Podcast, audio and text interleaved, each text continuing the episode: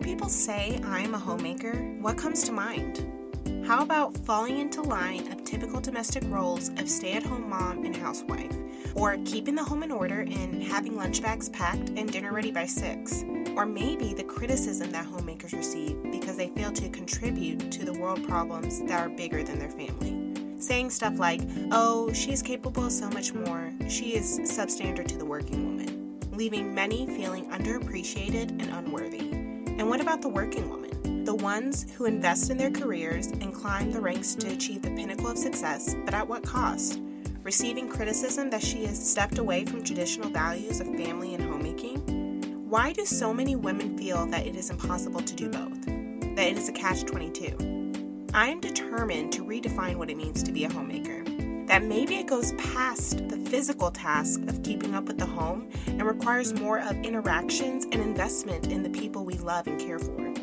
Join me in redefining, redoing, and rediscovering the balance of being a homemaker in today's world. I am Brie, and this is my podcast.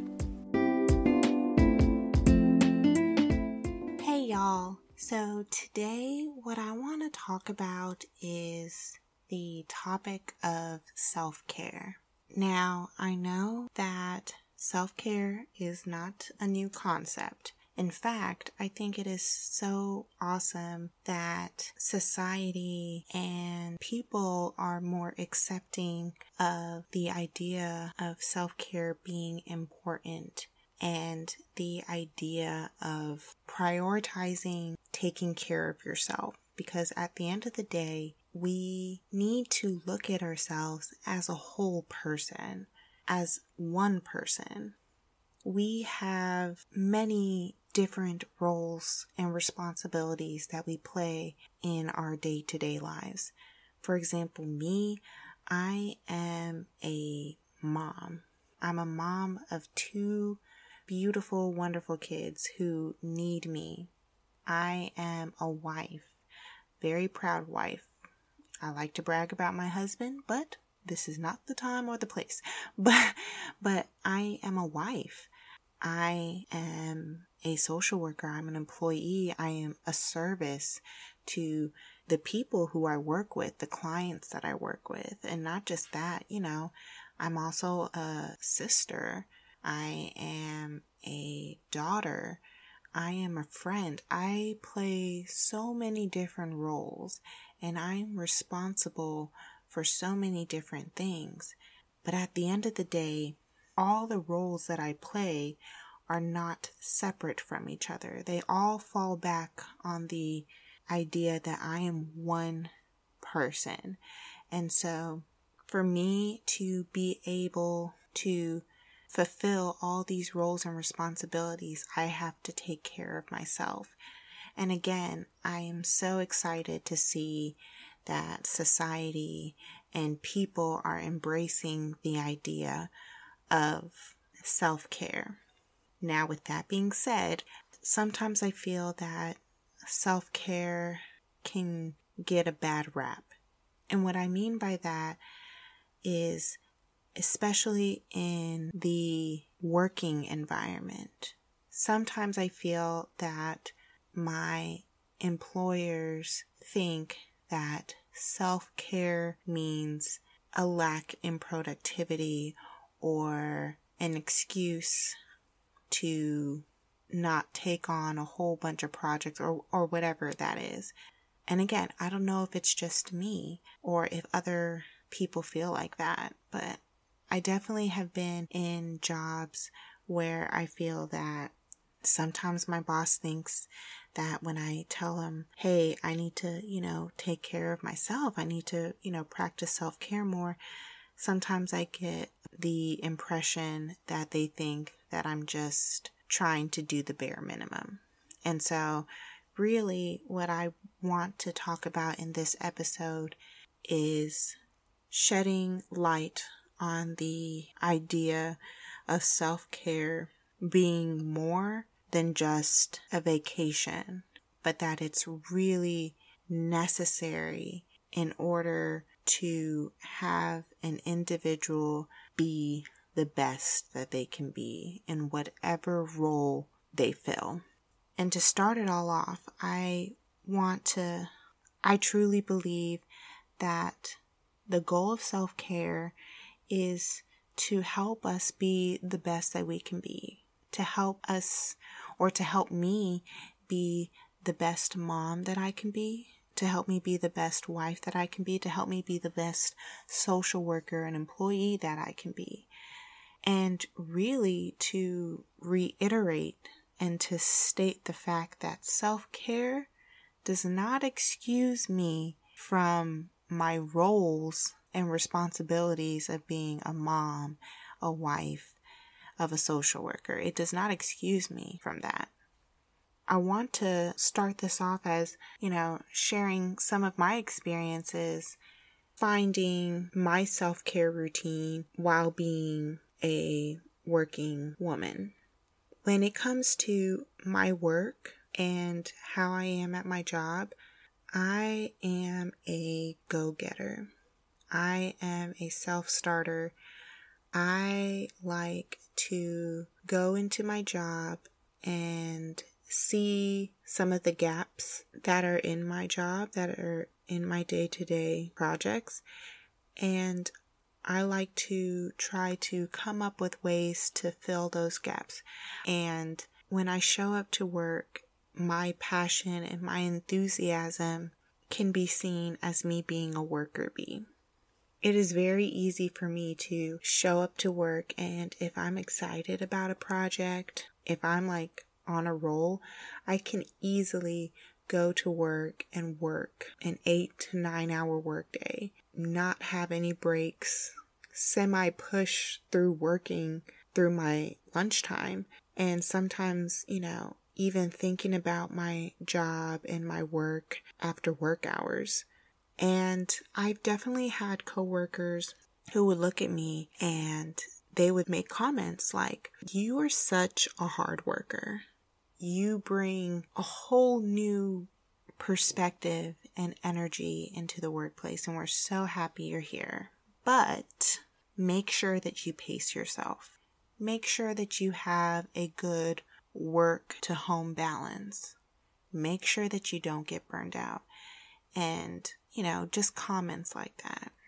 And now I know that their intention behind those comments came from a place of looking out for their coworker and, making sure that I'm okay. But sometimes I felt like I wasn't being understood. I know that you're trying to be caring, and I know that you're trying to keep me accountable, but at the end of the day, the person who knows me best is myself.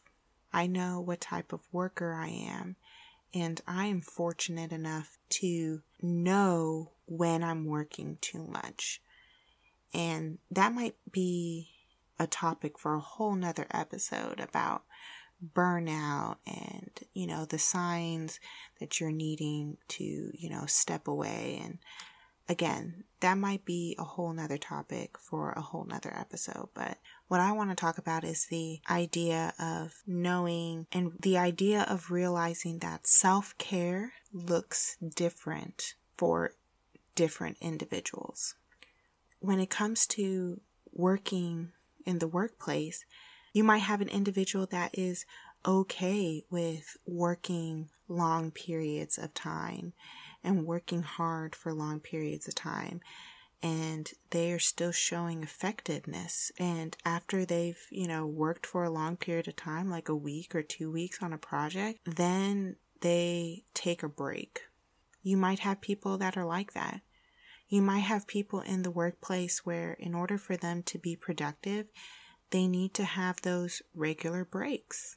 They might need to take that lunch break, that 30-minute lunch break or that hour lunch break. If you are one of those people that has an hour lunch break, that is work goals right there. But again, they might need to have that break for lunch. They might need to have that break in the morning to stand up and walk around, or that 15-minute break in the afternoon to stand up and walk around and take their mind off of the project. Again, taking that mental break to take care of oneself mentally, physically, emotionally it can look different for individuals. And I think it is important for the people who are in the workforce to not look at self-care as the actual activity, but rather look at self-care and how it affects a person's productivity. Because for me, I can work long periods of time, and when a big project is complete, then that is when I need to take a break. I am able to identify within myself that, okay, my productivity is going down. When my productivity is going down, I know that I need to practice self-care. And I think that that is really important for us to differentiate that. Again, self-care is more than just a vacation. It is more than just a time of pampering. Really, self-care is meant for us to be able to rejuvenate ourselves so that we are at maximum productivity and efficiency, whether it is in our work, whether it is in our home, whether it is in our relationships with the people who we love. That is what self-care is all about. That is the purpose of self-care. And again, reevaluating the idea of the activity and focusing more on a person's productivity. How I like to look at it is we are cars that are going from point A to point B. And as we go from point A to point B, our gas tank is going down. And what gets us from point A to point B? Gas. We need gas. And if at no point in time we stop at a gas station to get gas, to fill up our gas tank, what's going to end up happening is when we are in the middle of going from point A to point B, our car is going to run out of gas. It's going to stop. It's not going to work. And that is why it is important to go to a gas station before your car runs out, before the car is no longer effective, is no longer efficient, is no longer productive.